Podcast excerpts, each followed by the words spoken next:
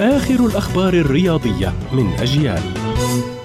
أهلا ومرحبا بكم إلى موجز لأهم الأخبار الرياضية. قدم برشلونة استعراضا هجوميا باكتساحه ضيفه بوماس المكسيكي بستة أهداف نظيفة ليحرز كأس خوان جامبار في مباراة ودية سنوية يقيمها تكريما لمؤسس النادي. وسجل سداسية البرشا كل من بيدري هدفين وليفاندوسكي هدف وديمبلي هدف وأوباميانغ هدف وفرانكي ديونغ هدف.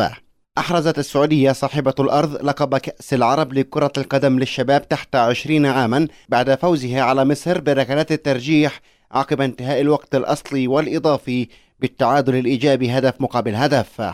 لقي ما لا يقل عن 77 رياضيا أوكرانيا من المستوى الرفيع وفي مختلف الرياضات مصرعهم جراء الحرب الروسية بحسب إحصائية نشرتها منظمة رياضية غير حكومية محلية تضم الضحايا المسجلين حتى تاريخ الحادي عشر من تموز الماضي.